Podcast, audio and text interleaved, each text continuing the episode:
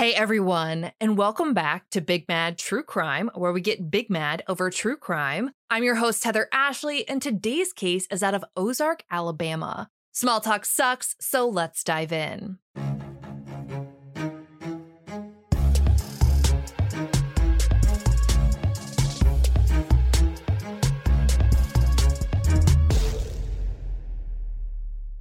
In April of 2018, Joseph D'Angelo was arrested after authorities used genetic genealogy to identify him as the Golden State Killer. That one single arrest gave police departments around the country the idea to also use genetic genealogy to solve their own cold cases. One of those departments was the Ozark Police. In early 2019, they hired Parabon Labs, an incredible facility in Reston, Virginia, to help them solve their most infamous cold case the murders of 17 year old friends J.B. Beasley and Tracie Hawlett.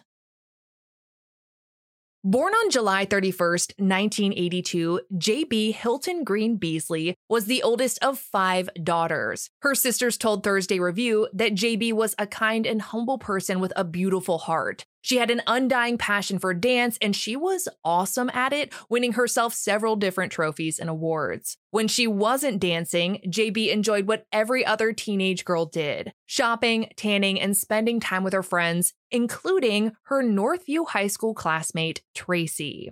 Tracie Jean Hawlett was born on March 3, 1982. Her father, Bob, was a well known police officer in the community who tragically drowned in a lake when Tracie was just four years old.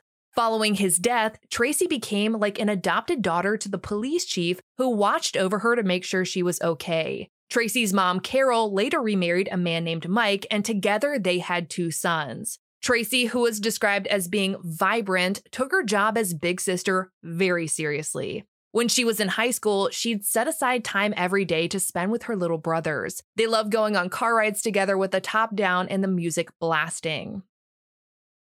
Towards the end of July 1999, JB and Tracie were preparing to start their senior year at Northview High. But before that could happen, they had one last big summer plan celebrate JB's 17th birthday, which was on Saturday, July 31st. The two friends decided to go to a field party together and then have a sleepover at Tracie's house. At around 10 p.m. on the 31st, the girls left Tracie's house in JB's car, a black Mazda 929, and headed to the field party, which was about 20 miles northeast in Headland. But JB and Tracie never made it to the party because they got lost along the way. This was in a time of maps, not GPS, and we do not miss those times. All JB and Tracie had to guide them that night were confusing handwritten directions to a random field in a small town. Already feeling very much like a nope and terrifying as a mom hearing this.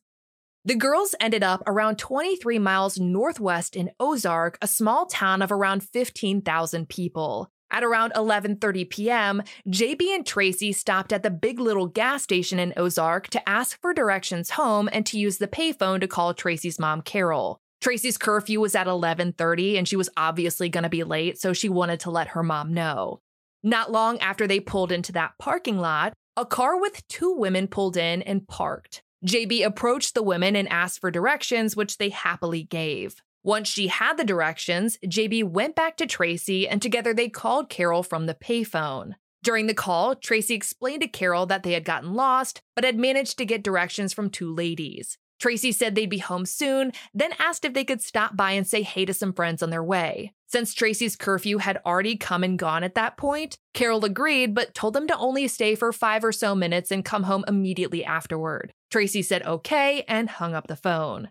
Carol expected the girls to be home within an hour, so when they weren't back by 12:30 on what was now August 1st, she started to get concerned. As more hours passed with no sign of JB or Tracie, Carol knew something was wrong. At around 5:30 a.m., Carol called the local hospital to see if the girls were there, but they weren't, so Tracie's stepfather Mike went out looking for them. He searched parking lots and side roads, hoping to see JB's car, but he didn't see it anywhere. When Mike came back home with no news, Carol called the police and reported the girls missing. At around 9 a.m., an Ozark police officer out doing regular patrols found a black Mazda 929 parked on Herring Avenue, which WTVY described as being a seldom traveled and narrow road around half a mile from Big Little Store. And seldom traveled and narrow doesn't even begin to cut it when it comes down to the desolation of this road. I can't think of a single reason any teenager would want to hang out on this road in the middle of nothing. There's nothing but fields and a few houses, a trick or treating nightmare, if you will. And if JB's car was there, the girls hadn't gotten far at all after hanging up that payphone, and for who knows why. Not knowing the car was actually JB's, the officer left without searching it further. Around an hour and a half later, he found out that the car was connected to the disappearance, so he headed back and asked additional officers to meet him there. The car door was locked, and officers needed more information, so they busted a window to get in. WDHN reported that at first, there didn't appear to be any signs of foul play. On the floor of the passenger side was a purse with cash and credit cards still inside, so robbery was out.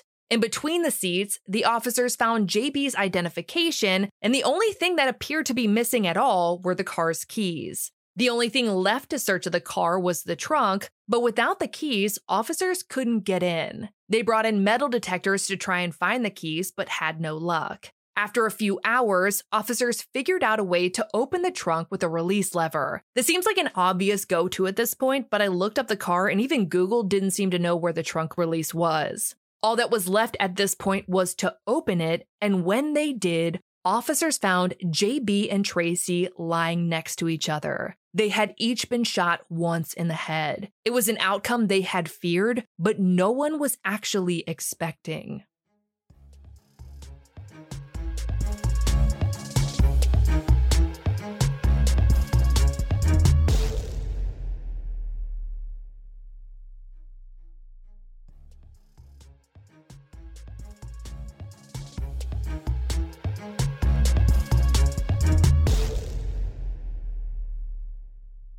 Now that the Mazda was a crime scene, detectives were brought in to process the car with a fine tooth comb. One of the first things they noticed was an indent in the trunk where Tracie's head was and a 9mm shell casing near JB's head. It looked like both girls had been covering their head or faces when they were shot. That told detectives that the girls had been killed after getting into the trunk. Detectives also noticed that the outside of the Mazda was very dirty and muddy, like it had been driven down a dirt road. There was also a dripping noise coming from under the car. When detectives got down to take a look, they saw blood dripping onto the ground. The blood on the ground was dried, which told detectives the car had been there for some time. WTVY reported that on the undercarriage of the car, detectives found evidence of blowback, meaning the car had been in motion after the girls had been shot, meaning the crime happened somewhere else. When detectives looked inside the car, they found more mud, but only on the driver's side floor. Wherever they'd come from, it had been muddy there, and the mystery driver was likely covered in it. Aside from the mud and blood, detectives noticed that the rearview mirror was on the floor on the passenger side. That led them to believe that some kind of struggle had taken place. The car was also processed for fingerprints, but the only fingerprints they found came from the two officers who had searched the car prior to knowing the girls had been murdered. JB and Tracie's prints should have been all over it since they had been driving it all night, so it sounds like the muddy man had wiped it down. And I'm saying man because let's be honest here, and also I know how this ends. So there's your spoiler. After the car was processed, JB and Tracie's bodies were transported to the ME's office. WTVY reported that autopsies showed the girls had scratches and abrasions on their arms and they'd been shot from about two feet away sometime after midnight, the distance lining up with someone standing over the girls in the trunk. The medical examiner looked over the girl's clothes and shoes and noticed that Tracie's jeans were muddy and her shoes had mud and a little bit of blood on them. JB also had mud on her shoes as well as on the inside and outside of her jeans. Detectives thought the mud might have come from the girls trying to run away from whatever struggle had knocked the rearview mirror down. There were no injuries that would suggest that either Tracie or JB had been sexually assaulted, but vaginal swabs were taken and sent off for testing, along with the girls' clothes, just in case. The results were expected to take a couple of months. With the autopsy results in hand, detectives had a hard time wrapping their mind around what the motive could have been. Because it didn't appear the girls had been sexually assaulted, detectives ruled that out as a motive. They further concluded robbery was out because all of JB and Tracie's belongings had been left behind. Their jewelry, cash, and credit cards, and even their car hadn't been stolen. So, why did someone shoot them? None of it made any sense, and it was enough to instill fear into everyone. If it could happen to JB and Tracie, it could happen to anyone. Detectives had their work cut out for them, but they were up to the task. One of their main focuses was trying to figure out where the murders had taken place. They knew it had to have been somewhere muddy, but they didn't know much more than that. For weeks, detectives searched tirelessly for the scene but came up empty. In addition to searching for the murder scene, detectives also interviewed multiple people. WTVY reported that two of the people they interviewed were the women who gave JB the directions at the Big Little store. The women who were actually a mother and daughter duo told detectives that at around 11:30 p.m. on the 31st, they went to the store to grab a drink. When they pulled up, they saw only one car in the lot which belonged to JB and Tracie. After parking, the daughter got out of the car and walked up to the front door of the store, but the doors were locked. At that moment, JB walked up to her and asked for directions on how to get back home. The daughter gave JB the initial directions, and her mother chimed in with landmarks to follow. When they were done giving JB the directions, they walked over to Tracie, who was at the payphone. They were going full circle girl code and making sure the girls connected with someone they knew before they left. Detectives asked the mother and daughter if JB and Tracie had mud on their clothes, and they said no, that their clothes looked clean, confirming to detectives that the mud on their clothes was in some way related to their deaths. Months after the murders, the testing on JB and Tracie's clothes, as well as the vaginal swabs, were back. According to WTVY, the results showed that there was no semen on Tracie's clothes or swabs. However, semen was detected on JB swabs as well as on her bra, underwear, and sweater. It now seemed possible that sexual assault was a motive in the murders. A DNA profile of the suspect was created and submitted to CODIS, but a match wasn't made. Since the contributor of the semen hadn't been convicted of a felony or qualifying offense, the DNA was only as good as a waiting game. Detectives continued investigating the murders. The Alabama Bureau of Investigation, the FBI, and other law enforcement agencies joined in, all working relentlessly to try and solve these murders. But no matter what they did, they weren't able to identify their killer. As the years passed and turned into nearly two decades, the public wondered if the murders would ever be solved. But in April of 2018, when genetic genealogy identified the Golden State Killer, the Ozark Police Department wondered if they too could use genetic genealogy to solve JB and Tracie's murders. The 20th anniversary was coming up fast and they were desperate for answers.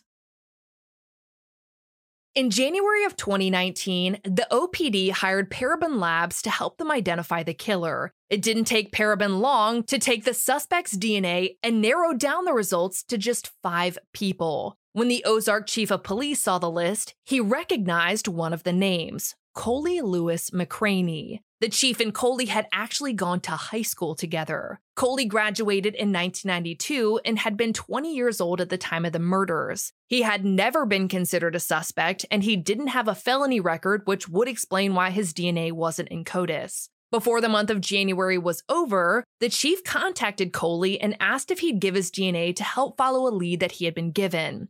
WTVY reported that Coley then contacted his wife to see what he should do. She said he had nothing to hide, so he should go ahead and give the sample. Following the call, Coley went in and gave his DNA. Coley's swab was sent off for comparison to the semen evidence from JB's body and clothes. In late February, they were found to be a match. The odds were 1 in 122 nonillion. If you don't know what a nonillion is, have no fear because I Googled it, and just one nonillion is equal to 1 followed by 30 zeros. Obviously, we don't have a nonillion people on Earth, so the odds told detectives that Coley was the only person who could have left behind the evidence. Following the DNA match, Coley was kept under police radar while he was investigated further. Detectives found that in 1993, Coley enlisted in the Navy. According to court records, detectives looked through Coley's military records and found that he possessed a high 9mm pistol, which is consistent with the gun used to kill JB and Tracie. In 1997, Coley left the military and moved in with his parents in Ozark for a short time before he settled in a home on Linsby Drive, which is about a half a mile from that big little store on Herring Avenue where the Mazda was found. Before 1997 was over, Coley started working as a long haul trucker. He would work Monday through Thursday or Friday and then go home and stay until Sunday. In March of 1998, Coley started dating a woman who we'll call Stephanie. Within a few months, she moved in with Coley in his Linsby Drive home. At some point after they got together, Coley and Stephanie purchased some land in the Ozark area. Before they could move onto the land, it needed to be cleared off, so Coley worked on doing that when he wasn't driving semi trucks. He was still working on the land when JB and Tracie were murdered, which meant Coley was living within half a mile from the big little store on Herring Avenue where the Mazda was found parked. A few weeks after the murders, Coley and Stephanie moved onto the land they had purchased and married a few years later. By early 2019, Coley and Stephanie were together, Coley was still working as a trucker, and he'd even started a religious nonprofit. According to court records, while detectives looked into Coley, they never found anything to suggest that he knew either JB or Tracie, meaning there was no reason for his DNA to be on JB's clothes or her body. Detectives now believed that Coley had raped JB prior to murdering her. On March 15, 2019, 45 year old Coley McCraney was arrested and taken to the station for questioning. To start, detectives asked Coley if he knew about JB and Tracie's murders. He said he was familiar, but he didn't know the girls, nor had he ever met them. That statement wouldn't age well when they got to the DNA part, but let's keep going. After an hour or so of questioning, Coley asked for an attorney. But instead of letting Coley contact an attorney, detectives held him in an interrogation room for 25 hours. Coley asked for an attorney seven more times, but was never given one. And that is not a good look when it comes to prosecute, but we are where we are. WTVY reported that the chief of police later testified that they kept Coley in the room without an attorney for a number of reasons. They did not want to book him into jail immediately, they were waiting for a search warrant, and they wanted to tie up loose ends. After being held for 25 hours, Coley was charged with two counts of capital murder for shooting into an occupied vehicle, one count of capital murder for killing JB during the course of another felony, rape, and one count of capital murder for the death of two or more people. Following the charges, Tracie's mom and stepfather spoke to WSFA. Her stepfather said, We've been through pure hell for the last 20 years. I know we're going to have to go through a lot more because we're going to have to relive it again, but I'm ready to relive it. I'm ready to put somebody behind bars, get them prosecuted, and get this over with. Maybe we can sleep at night then. At some point, detectives brought Coley's wife Stephanie in to find out what she might know. WTVY reported that Stephanie said she had heard about the murders, but she didn't have any knowledge about what had happened. That being said, she did have an impeccable memory and was able to tell detectives exactly what July 31st and August 1st of 1999 looked like for her. According to Stephanie, on the 31st, she got home from work at around 8 p.m. and Coley came home shortly after. Roughly 2 hours later, Coley left to visit his parents' house. When he got back at 12:45 a.m., Coley woke Stephanie up and told her that his car had broken down at the Big Little store, forcing him to walk back home. Coley asked Stephanie to go with him to the store and help fix the car. She said yes, and they went back, repaired the car, then returned home. Fixing a broken car in the middle of the night is probably something you're going to remember. That memory meant that Coley was without an alibi at the time of the murders and put him right at the store that the girls had last been seen at. Stephanie explained to detectives that she didn't hear about the murders until a few days later when her mom told her what had happened. Stephanie said she thought about reaching out to the police since she and Coley had been at the big little store. She thought maybe she could help them, but in the end, she didn't contact police because she hadn't seen anything suspicious. Her husband was the suspicious. Stephanie told detectives that she never heard or saw anything that would make her think that Coley met, had sex with, or killed JB and Tracie. She further said that when Coley came home at 12:45 a.m., he was clean and looked the same as he had when he'd left. Detectives told Stephanie what they thought happened to JB and Tracie, but she refused to believe that Coley had anything to do with the murders. She stood right by her husband, who, in her eyes, wasn't capable of something like that. And it wasn't just Stephanie who felt that way. There were a lot of people who thought police had the wrong man. The Ozark chief told CBS News that he understands where those people are coming from. He himself was very surprised when he saw Coley's name on the list from Parabon. The chief said, Every person I talked to said the same thing, but the DNA doesn't lie. There was no doubt in authorities' minds that Coley was responsible for the murders, and no amount of pushback from Coley's loved ones was going to change that.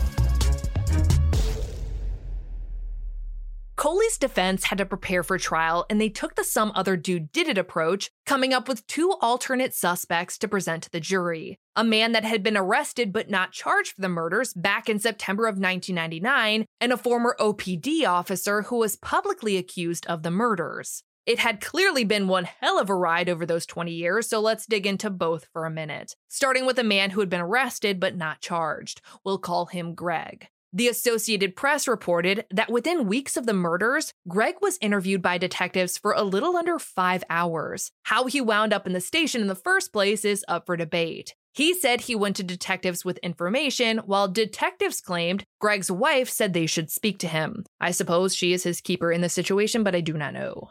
Either way, we do know that during Greg's five hour interview, he gave a few too many stories about what he'd been doing on the night of the murders. In his final story, he claimed to have seen a neighbor kill the girls. Detectives were extremely suspicious of Greg's Rolodex of stories despite not having a motive, murder weapon, or any physical evidence. So they arrested him. Greg was held in custody until his case could go before the grand jury, which wasn't going to happen for a few months. While Greg was behind bars, he claimed to have been lying about everything and said he had done it to get the reward money, which was tens of thousands of dollars at the time. Detectives ignored Greg's change of heart and continued investigating him, testing his DNA against the semen evidence. We obviously know that didn't come back as a match, but even still, Greg was kept in custody.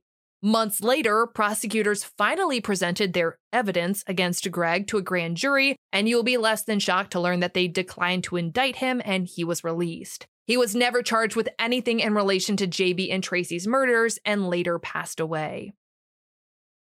Coley's defense told the judge that they wanted to argue at trial that it was possible Greg was responsible for the murders. WTVY reported that the prosecution told the judge there was no evidence even remotely suggesting Greg could be responsible. In the end, the judge sided with the prosecution and did not allow the defense to bring up Greg during the trial. And I really wanted to include this little tidbit in this episode because we don't get to talk a lot about defense strategies. The some other dude did it defense isn't an uncommon one, but it's not as simple as it gets portrayed. If you're gonna go that route, you have to have some other specific dude in mind. You can't just argue that some other dude did it, but not present that dude. In this case, the defense was hoping Greg could be their dude, but the judge decided he would not be.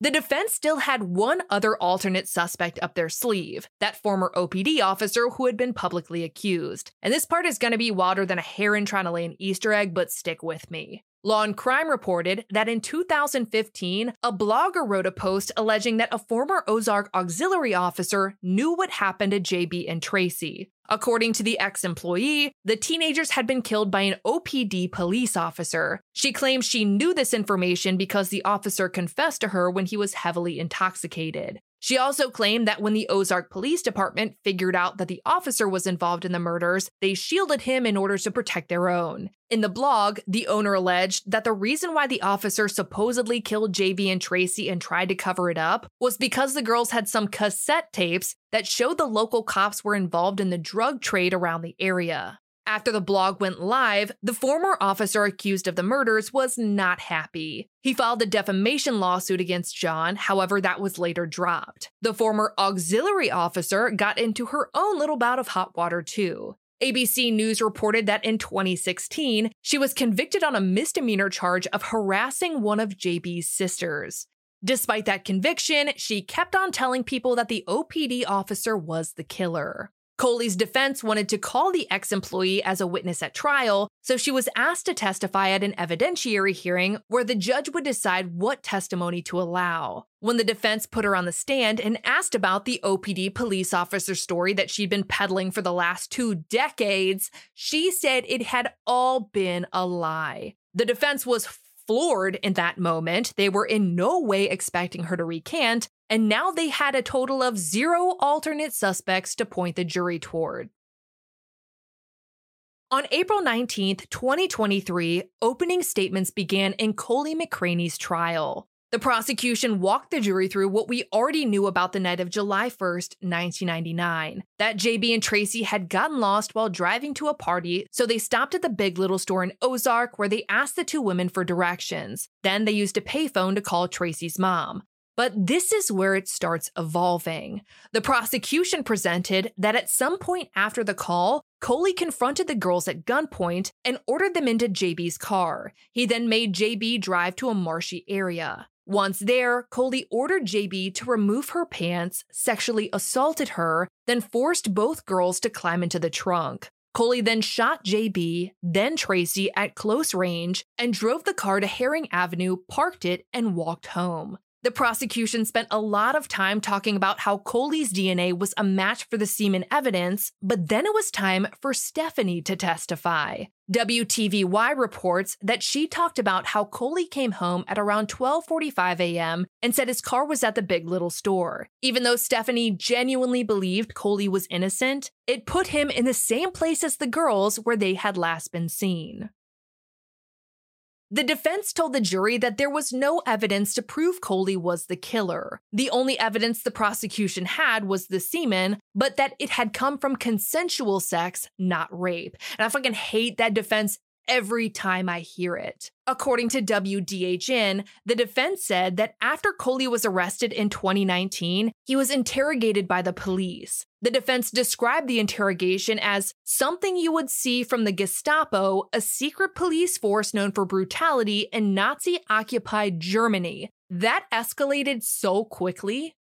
Coley took the stand in his own defense, which is nine times out of 10 a very stupid decision. According to WTVY, Coley claimed that he met JB in June of 1999 at the mall in Dothan. After he had dropped his girlfriend Stephanie off at work, Coley stopped at Radio Shack, the throwback you didn't know you needed in the midst of a leaning tower of bullshit. At the same time, he claimed that JB happened to be walking by the store and they stopped and had a conversation. JB introduced herself as Jennifer, so that's how Coley knew her. Before they parted ways, Coley gave Jennifer his mother's number instead of his own because he didn't have a phone back in the day, and he also didn't want JB to page him while his girlfriend was around. Coley testified that JB called him at his mom's house later that day and again in July. He said, We had plans to meet up whenever we could. Coley told the jury that on July 31st, he went out to work on clearing the land he and Stephanie owned, which was right next to where his mom lived. Coley testified that at around 3 p.m., he was still working on the land when he got a call from JB. When Coley answered the phone, JB said she'd be in Ozark that night and they made plans to meet up at Carroll High School at 10 p.m. All of that conflicting with everything JB told the women at the store and her mom. Coley told the jury that later that night, he drove his car to the big little store where he waited for JB until after 10 p.m. Seems weird to wait at a convenience store when you're supposed to be meeting up at a high school, but whatever, dude, this is your story, not mine. Coley said that because JB didn't show up, he went back to his mom's house since it was the only contact number JB had, but she never called. So Coley spent some time visiting with his family before leaving at around 11:45 p.m. On his way home, Coley's alternator started acting up, so he coasted his car into the big little parking lot. Coley testified that after parking, he noticed JB was actually there using the payphone at the store. He went up to the payphone and talked to both of the girls. JB explained that she was running late, and Coley told her that he knew a shortcut that could get them back to the main road towards Dothan. He then asked if they could drop him off at home before going on their way. The girls said yes, and he got in the back passenger side of the Mazda.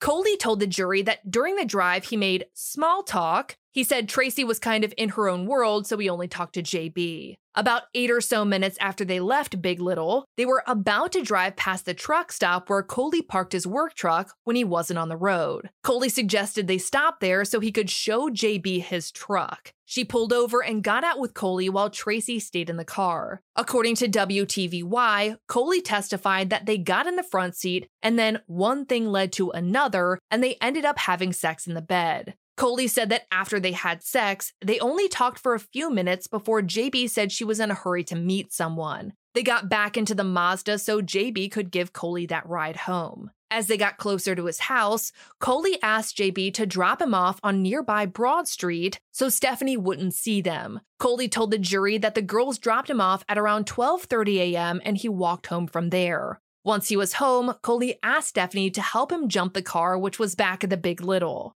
Coley testified that they jumped the car and got back home at around 1 a.m. and didn't leave the house again that night.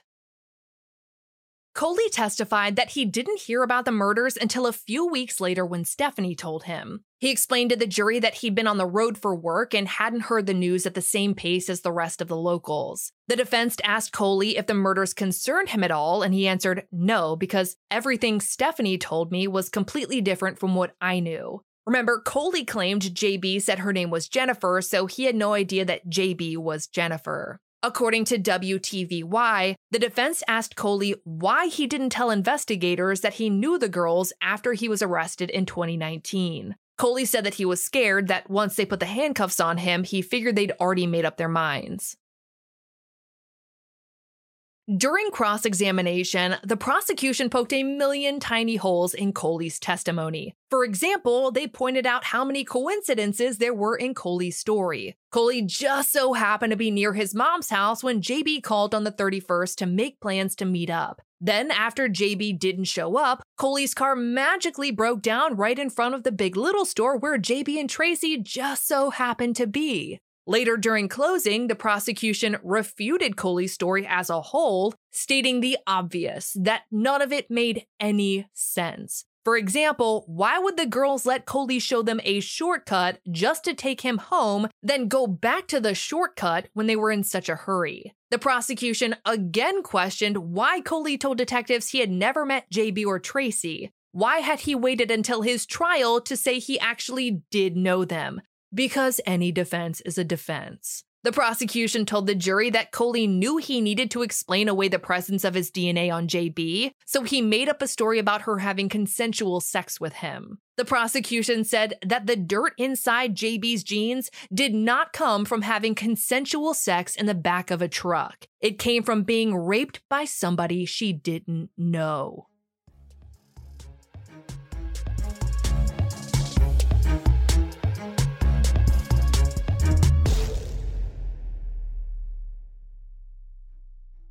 Everyone is talking about magnesium. It's all you hear about. But why? What do we know about magnesium? Well, magnesium is the number one mineral that 75% of Americans are deficient in. If you are a woman over 35, magnesium will help you rediscover balance, energy, and vitality. Magnesium supports more than 300 enzymatic reactions in your body, including those involved in hormonal balance. From functional medicine doctors to mental well being and female hormone experts, we all know that magnesium is the one mineral to improve all aspects of well being and health. But which one? Magnesium Breakthrough from Bioptimizers, the trusted choice recommended by leading experts with seven best absorbed forms of magnesium to ensure your body receives the support it needs for overall well being. Go to bioptimizers.com slash balance today and use code BALANCE10 for 10% off. Support your journey to wellness at B-I-O-P-T-I-M-I-Z-E-R-S dot com forward slash balance. Magnesium Breakthrough from Bioptimizers, your foundation to optimal health and vitality.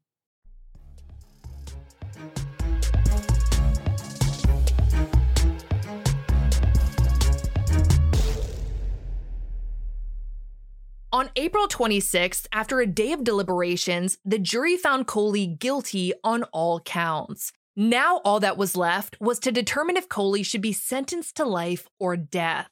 During the penalty phase, the prosecution argued that Coley should be sentenced to death for what he had done, while the defense argued that there were mitigating factors that showed Coley should only receive life. In a victim impact statement, Tracie's mother, Carol, said, I think the hardest thing we've had to go through was holidays. There was an empty chair that Tracie should have been in. We turned the Christmas tree into an angel tree because that's what Tracie was. Carol said that Tracie was her best friend and her daughter, adding, I was blessed for having Tracie for 17 years. I learned a lot from her. Carol said that she was proud to be Tracie's mother and that she has wonderful, beautiful memories of her. JB's mother, Cheryl, said, I thought I knew the meaning of devastation, trauma, and being broken. I have a hole inside of me. It's not something you get over. I exist without her. Supporters for Coley also read statements, his wife Stephanie saying, He's very family oriented. He's a great father. He's a good man. His children need him. I need him. My heart goes out to that family. I hate what they're going through, but our family, we need him. I love you, Coley. One of Coley's children talked about her childhood and how she had grown up in a loving home where she never saw her parents fight or her father ever be aggressive toward anyone. The daughter said, I'm very close with my father. We have a very similar personality. Time is something you can't get back, and I have a long life ahead of me. I want him to be there to see it. After all the victim impact statements were read, the prosecution told the jury the man you heard about today is very different from the man you've heard about the past two weeks. That man was not a godly man. That man was a rapist and a murderer. The defense told the jury that Coley has value to others. He can make good in other people's lives. Allow him to continue to do that. They said, the choice you're making is life without parole or death. As attorneys, our hearts go out to JB and Tracie's parents. My heart goes out to them because of the memories they have lost with their children. But taking a father away from his children doesn't fix it. In the end, the jury chose to send Coley to prison for the rest of his life. Following his trial, the Alabama Attorney General released a statement saying, For 23 years, the families of J.B. Beasley and Tracie Hawlett have hoped and prayed for justice. While this outcome will not bring their loved ones back, my hope is that it will give them the much delayed closure they deserve and will reinvigorate this entire community's faith in the justice system. The verdict handed down today sent a clear message we have no tolerance in the state for those who casually take the lives of others, especially our youth. This timely resolution during National Crime Victims' Rights Week is a poignant reminder that we must not ever allow the plight of crime victims to be minimized or their voices drowned out. For photos pertaining to this case, check out JB and Tracie's highlight at the top of my Instagram profile at the Heather Ashley. To get access to ad-free and bonus episodes, subscribe to our Apple Premium or head over to our Patreon at patreon.com slash bigmadtruecrime, where for just one whole dollar a month, your episodes are totally ad-free. If you love the podcast, feel free to leave a review. It makes my day every single time. And if you have a case you would like to hear covered, share it with Big Mad True Crime on social media because all cases are covered by listener request. I'll be bringing you a brand new case next week, and I cannot wait. But until then, we out.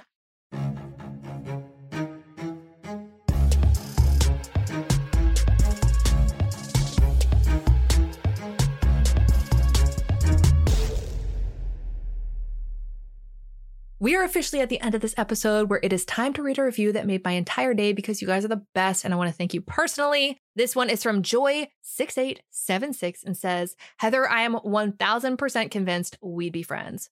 Besties, ma'am. I love the way you tell a story. Your obvious compassion for the victims and disdain for the criminals is what keeps me tuning in week after week. I find myself laughing out loud in agreement at your one liners. BMTC is 10 out of 10 for me. Thanks for everything you do. Joy6876, thank you for everything you do. Thank you for being nice for absolutely no reason. It made my day. I love you. This is the energy we need in this world. I will pay it forward. I promise you. Um, you guys are the best. And I'll talk to you later. Okay, bye.